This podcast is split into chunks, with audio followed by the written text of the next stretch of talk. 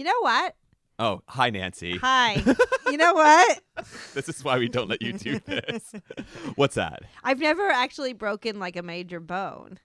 Wait, really? Yeah, like did you ever ha- break a bone? Had to get like an X-ray or something? I've had broken fingers and toes, but I've actually never. Now that I say this, I'm gonna go break So my you leg as soon as have to broken step out of this room. even I though know. you just said you've never broken a bone. major, major. I said. Define. Okay, so yeah, yeah, major. Um, cast a cast. Never had to cast. Oh well, and that's like, I- okay. Yeah, I was gonna say I broke my shoulder once, but I was only in a sling. Right. I did break my nose once. I got um I got elbowed when I was playing soccer, and I didn't really think anything of it. It just hurt a lot, like when it happened. Um, I got taken off the field, everything else, and a few days later, I got two black eyes. I looked like a raccoon, and my mom's like. Shane, you need to go to the doctor. And so we went, and yeah, like my nose, like if you look at the x ray, um, there was a piece of my nose floating around in my nose. like like it didn't snap. It just like there was like a hole in it essentially. And the surgeon told told me afterwards, he's like, Yeah, before we put you under, he's like, I could literally stick my thumb Nope. in the bridge Stop. of your nose. Cut. Wait, but you didn't know that there was this piece of your nose in your nose until you got the X-ray. Like you were like, were you like you were in pain, but you're like, whatever. Well, I mean, I knew there was something wrong. It hurt. It was swelling, but no, I didn't realize that there was just like something floating around in there. The beauty of medicine. I know. Welcome to the American Geophysical Union's podcast about the scientists and the methods behind the science. These are the stories you won't read in the manuscript or hear in a lecture. I'm Shane Hanlon, And I'm Nancy Bompey. And I'm Lauren Lipuma. and this is Third Pod from the Sun.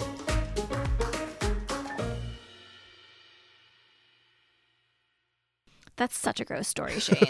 I, no, told, yeah, I told you it was gnarly. I know. Nose stuff really freaks me out. Yeah. but- Well, yeah. okay. So, so for you uh, and probably a lot of our listeners, good thing is we're not talking about no stuff. We are not talking about any more broken bones or nasty medical stories. We No, are but talking about X-rays in a sense. in a sense, yes, because we're talking about imaging, but not bodies. We're imaging the interior of the Earth. Ooh. So, our guest today is Laura Wagner, and she's a seismologist, and she travels the world to set out and deploy seismic equipment that picks up seismic waves and helps her and her colleagues image the interior of the Earth.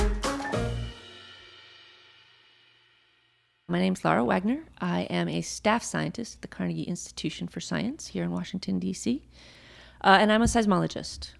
Uh, so, my primary research is studying how the world works by looking at seismic waves. Most of what I do involves trying to image the inside of the planet, right? So, you know, astronomers look up in the sky to see what's out there, but if you want to look down into the earth, you have the problem that light, of course, does not pass through rock. But seismic waves, which are just another type of wave, do pass through rock. And so we can use seismic waves in the same way a doctor might use x rays to image the inside of a human body. We use seismic waves to image the inside of the planet. The caveat is that to have a strong enough source for the seismic waves, you need to use earthquakes, which we don't control. Uh, and you have to have recorders which are dominantly on land, and there aren't that many of them. So if I want to study a particular area in any detail, I have to go and put those recorders out there. And then they have to run for long enough that we record enough earthquakes that we can image what we want to see. So it's a little bit trickier. You can't just go to a doctor's appointment, take a snapshot, get the image that you want.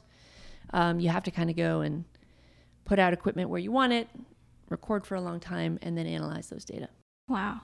So, okay, so obviously you can look at many different types of things. Mm-hmm. What is one kind of project that you're working on right now? Like one part of the earth you're trying to image, and what are you trying to find out? So, one of the areas that I've spent a lot of time studying is in South America. South America, the western coast of South America, has the Andes Mountains. The reason those mountains are there is because the plate underneath the Pacific Ocean, which is called the Nazca Plate, is sinking down under the west coast of South America. And when it sinks down, it brings with it lots of water and sediments. And when those come in contact with hot rocks, they melt and they produce volcanoes. Normally, these plates go straight down. So they kind of go down at like 30 or 45 de- degree dip angle and they just sink way, way deep into the earth. But there are two places in South America in particular that I've been studying where that doesn't happen. The plate sinks a little ways down, maybe about 60 miles or so. Uh, and then it just kind of flattens out and it kind of travels horizontally for hundreds of miles before it sort of decides, oh no, I should be sinking, and then turns the corner and starts sinking deeper into the earth. And there are a lot of sort of interesting things that we can study about the whole earth by studying these little weird segments. Um, so I spend a lot of time going to those areas, putting out seismometers in the field, uh, recording earthquakes, and then and then after that, we spend years analyzing those data to know what it is that we've captured. Okay, so tell us about that process of going to South America and setting out seismometers. You know, where are you going? How are you putting out the equipment? How does it all work? Yeah, that's tricky. So typically, so you, start off by thinking about what is it that I want to image, right? So you always have to start with the science. What's what am I trying to see? And then you pull out a map and you you kind of put dots on the map or what are the ideal configuration of recorders to pick up these seismic waves that will give me this image that I'm trying to come up with. And then reality strikes, and you have to think about which one of those dots are anywhere near a road or not in the middle of a major river or ravine or uh, in an area that's maybe not safe to travel to or in an area that's in the middle of the jungle where you can't get light for your solar panels, etc., etc. Also, because we're recording very, very subtle ground motions, we don't want to be near major cities, major highways, hydroelectric dams. Anything that's going to make the ground vibrate uh, is really bad for us. Even Yeah. the computer is not, it's not, you can't use it like a laptop. It's not useful to other people. Maybe as scrap metal, and even that, I doubt it. But the solar panels and the batteries, and to a lesser extent, the cables, those are very popular. Uh, and especially when you're in remote places where they don't have standard electricity or reliable electricity. These the, the deep cycle batteries, these really good batteries that we get, the solar panels grow legs like nobody's business. So you have to have somebody watching the equipment. So you need a resident. You need someone who lives there year round who will vouch for this equipment. And you kind of put it where they say they can keep it safe, as far enough away from their residence and from where they might be walking around or have animals walking around, but close enough that they feel confident that they can keep it in place for for two years or however long you're planning on being there. And that combination of accessibility and finding somebody who's willing to keep an eye on it um, can be uh, sort of an adventure. So there's a there's a real component of sort of adventure travel that goes with the fieldwork, just simply because no amount of planning will tell you exactly what is going on on the ground when you get there. So You kind of go in blind and you have to just make the best plan you can. And then when you get there, you see what there is. Yeah. We do a lot of driving around and just knocking on doors and asking people, you know, hey, we're studying earthquakes. Can we put a seismometer in your backyard for two years? uh, and uh, it's actually amazing to me how wonderfully well received the vast majority of people are, are very supportive and helpful and willing to, to host a station if they can. Mm-hmm. That's So, great. Yeah, So yeah. So when you are going up and knocking on these people's doors, what are they? What's their normal initial response? Are they kind of like, "Who are these people?" Or are they? Do you have to kind of warm them up to it, the idea a little bit? You know, it really depends on where you are. In places, especially in South America, pretty much everyone has felt a strong earthquake. Mm-hmm. They know what earthquakes are, they know what mountains are, they know that these things are dangers, these, these are things we are trying to understand. And so when you tell them, I'm here to study this, and we always are in close collaboration with scientists in country, they are usually quite keen to be able to help, especially when all they have to do is sort of keep an eye on a solar panel in the backyard. Typically, once you explain again, you know, we're studying earthquakes, we're studying how these mountains got here, and we're studying what causes the, the ground to shake. People are familiar with earthquakes, they're worried about them, they're glad that somebody's studying them, and they're very supportive. In some places, it's usually in places that remote, it's hard to sort of share what you're doing in a way that I think is interesting to them. But occasionally, what we'll do is if like there was an earthquake really close to somebody's property, or we can show them if there was an earthquake that was in the news that they might have heard about that was on the other side of the planet, we can show them what that looked like recorded on the station in their backyard. Right. So, depending on what's happening in the news, if there was something, you know, uh, that they would be aware of that was ground shaking that we recorded on their seismometer, we can show them, hey, look, your sensor's working. And this is this is how much your backyard shook because of this earthquake in Indonesia, you know, or whatever. Uh, and so that's sometimes interesting and exciting for them to see. I think it'd be really cool to have a seismic station in your backyard. I guess. I mean, like, what does it look like? It's just like a box. Yeah, you don't really see it. You see the solar panel, but it's all buried underground. But so What would you like? We don't really cool? have Uh, because I don't know, I earthquakes would just- around here. I mean, we've You're had right. one, but right? Yeah, one small one. like yeah. we're grilling Lauren about thinking. Yeah, this Lauren. well, if you'll just let me talk. I would just be distracted though the whole time. I would just go out there and just jump around and see if it would pick up my jumping. ah, that's good. That's good. Once you install the equipment and you go, you don't really know what's happening with it until no, you go back. yeah, You're just you don't know. yeah. you know, unless if you happen to be, if it happens to be somewhere that's close enough that a landowner notices, hey, your solar panel disappeared, they might call, maybe, but that rarely happens. Mm-hmm. So, as a general rule, no, you just don't know what's going on with your stations till you go back. And then you, you can usually you do what's called a stomp test where you stomp your foot and you can see the seismometer go, "Ugh," you know. How sensitive are they? Like what's the, you know, smallest movement they can kind of pick up? Well, they'll pick up ground motion from any earthquake anywhere in the planet that's bigger than like a five and a half. So, the Virginia earthquake that happened, that if you live here in DC or anywhere nearby, you probably remember, that would have been recorded by this type of equipment located anywhere on the planet Wow. at a reasonably quiet site. It'd be a small signal, but you would see it above the noise. From an anthropogenic standpoint, certainly anybody walking anywhere nearby will be recorded. And we've even done things like uh, our seismometer lab is in the basement of one of our buildings, and uh, if you if you have it perfectly level and quiet, and you walk in, the weight of walking in on the slab tilts the slab enough that the entire signal kind of rocks up on an end until it reequilibrates itself. Wow. So um, you'll you'll see the tilting of a building that you just stepped on. That's crazy. They're very sensitive. Yeah. Yeah. So, what's like the weirdest thing they ever picked up on these seismometers? Well, actually, it was that's a funny story. Laura told me this funny, crazy thing that happened not to her, but to some of her colleagues that were had some epl- equipment deployed in Cameroon during the World Cup. This wasn't my deployment, but yeah, it was a deployment uh, that had been put out. Sim- same idea, right? So temporary portable deployment across Cameroon, and it was during the World Cup. So they had these strange arrivals that showed up at every station at exactly the same time, which would imply a wave traveling at infinite speed. Right? Because it's covering a large area. It should take some different, no matter where it's coming from, it should be coming in at one station before the other. And they finally, yeah, they, they put it together that all of these spikes were correlated with goals scored by Cameroon during the World Cup soccer tournament.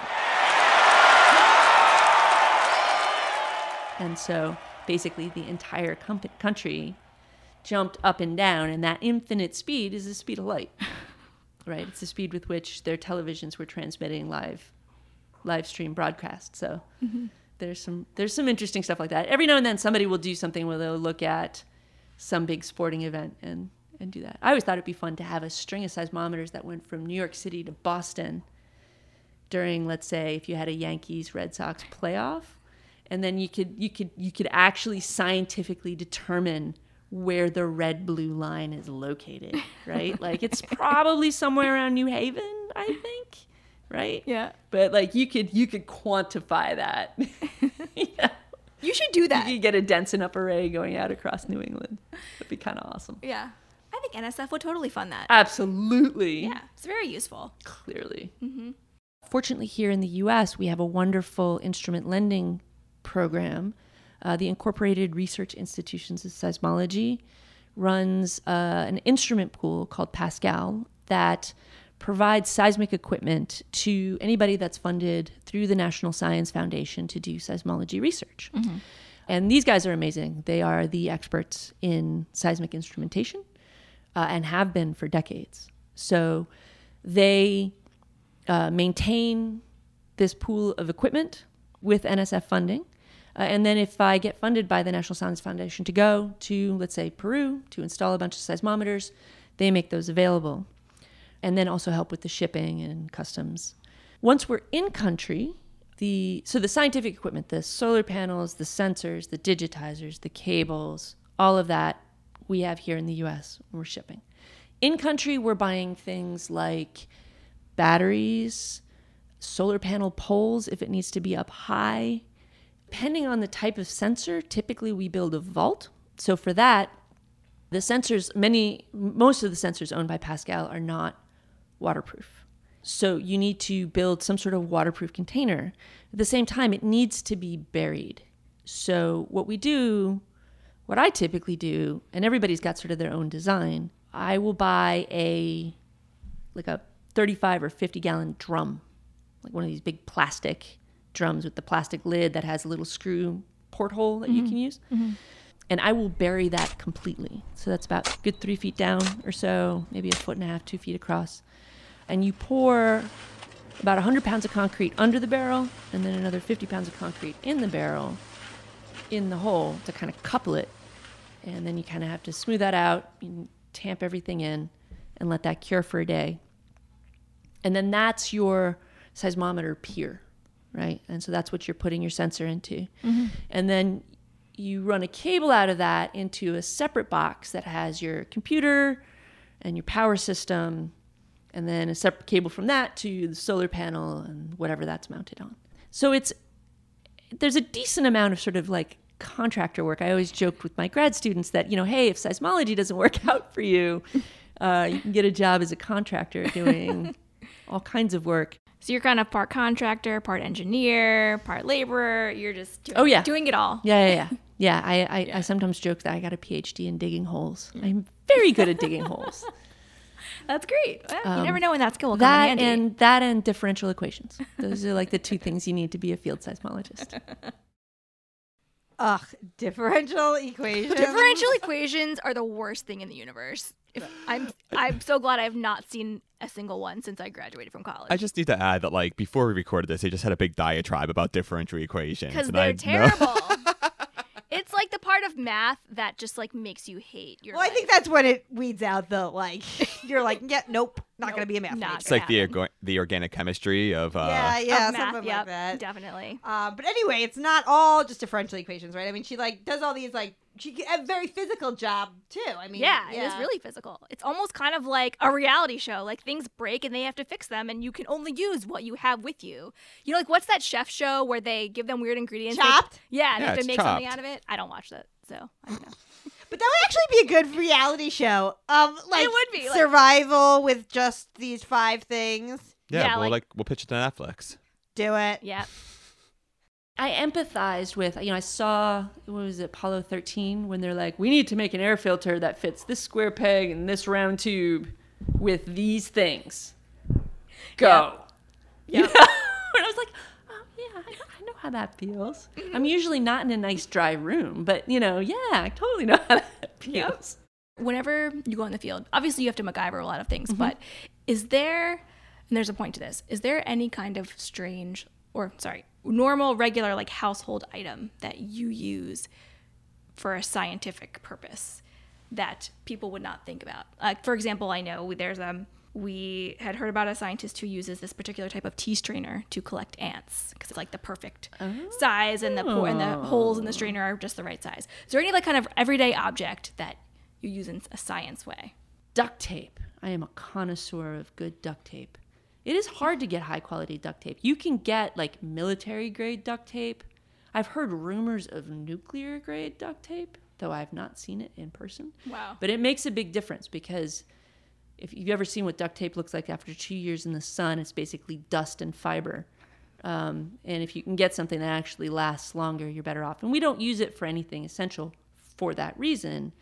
but um, but if you want to, let's say, duct tape on a, a, a plastic sign that says, you know, do not disturb, its odds of being there when you come back are higher if you've used a high quality duct tape than the stuff that you that you get off the shelf wherever. Man, so I've, I mean, I guess in daily life too, I've had to like MacGyver so many different things all the time, just like make things work. I can imagine doing that out in the field. Yeah, it must be really hard. The the only thing I can really think of in my life that I was very proud of myself for MacGyvering, but it's really not that complicated was there's like this um this thing in my car, you know, like the little like kind of like compartment in the top on the roof, under the roof, and you press it and like you store your sunglasses in there. Mine, for some reason, like the clip that holds it closed is broken, and so it just always falls down and it covers my rearview mirror, and it drives me insane. but one day I like pulled out, and I, I always like slam it shut, and it never stays. But I pulled out one of those lens cloths, you know, that clean Oh, like, yeah, yeah, like yeah. cam- cameras and stuff, and I folded it up really tight, and I shoved it in there, and I closed it as hard as I could, and it has never opened since, and it was the best thing ever. Oh, Laura will be so proud. Yeah. mhm. yeah, no, I mean it's nice like being able to do things in the comfort, I guess, of of your own car, your own home. But doing these things out in the middle of nowhere must be really difficult. But the flip side of that is that I imagine she gets to travel to some just like amazing places. What do you think is the most remote place you've had to go, or where was the most difficult, challenging? Oh, those are two different things, actually. Um, some of the places aren't that remote, but when the roads wash out, uh, it can be pretty exciting. Um, a lot, it's very often we are on dirt roads, and uh, in the rainy season, landslides will wash the roads away and they'll be rebuilt, but they get pretty rutted. Um, and depending on what type of vehicle we're able to rent, because we can't always necessarily rent the best 4x4 we would like to have. Plus, we have a lot of equipment, so there's often a van so that we don't have to go out and back for each station. Getting stuck and finding ways to, to pull your vehicle out of out of ditches is something that you get pretty good at. Also, also fixing flat tires. I'm very good at fixing flat tires. So that that can be a challenge unto itself, and it doesn't even have to be that remote for the roads to be pretty bad. But some of the more remote stations, we had stations where it was, you know, if we we tried to stay off the roads after dark just for safety reasons, and there were stations where from the nearest place we could stay to the station and back at best daylight sun up to sundown we would have three or four hours to work Wow. fieldwork is is challenging anywhere. So I mean, it's easy to talk about Peru being remote and difficult to do fieldwork in, but I've done fieldwork in Georgia, the state, not the country, and Eastern Oregon, which are beautiful, and the roads are certainly in well to the extent that we were on roads, the roads are in better condition. But often, if you're driving uh, in Oregon through cattle country, uh, you're off road, and the ranchers there take very good care of their property, and so you, you can certainly, and you know, you make sure to take care of you know closing the fences behind you. That's sort of drilled into your head as an absolute must. But flat tires do happen when you're just spending that much time off road, going through brush, trying to get to that station you really decided needed to be way out there. You know, it's a it's an interesting way to get to know your own country and to to drive around to places you wouldn't otherwise go. Again, because your target isn't to see some city or some tourist site or even an historic site. It's because you need it for imaging some structure that's far down in the earth. And so where those dots are on the map don't correspond to roads or other geographic locations. So it's mm-hmm. always kind of an adventure. And no matter where you go, solar panels are popular. Really. It does does not matter. Like it really doesn't. I mean, come on, if you put a solar panel up in DC that didn't have a camera watching it, how long would that last? You know, I mean, they're always useful. They always have a resale value. They also make for good target practice, apparently. Oh, really? So- You've had people shoot at your solar panels? Uh, judging by the holes in them, Wow. yeah, it happens. What are some of the things that you've learned so far? So, like you mentioned, the the plate that's going underneath South America kind of like goes down, bends a little bit, goes back down. Have you? What have you learned about that? Well, you know, it's interesting. I think maybe one of the biggest lessons that has been coming out of our research is just how apparently weak these plates are once they go underground. Um, traditional plate tectonics has this image of this big sheet of rock just kind of sinking straight down as this big plane deep into the earth, right? And the thinking was that, you know, the rest of the mantle might kind of move around them, but that they were sort of these impermeable barriers that just kind of monolithically went down. And that is not the case. They bend in fairly dramatic. It's not like they just kind of bend in big benches. They're really contorted and in places torn. We've been finding tears in these plates. Wow. There's some evidence from looking at uh, the crystallographic orientation in these plates using what we call seismic anisotropy, basically seismic waves that travel faster in one direction than in another. And you can use that to study the structure of the crystals in the plate. And that shows you if it's been stretched or deformed. And we see these things actually kind of getting stretched out as they're kind of bending around these weird shapes. You know, they would have to be. That makes sense. But it's interesting to see the extent of the deformation.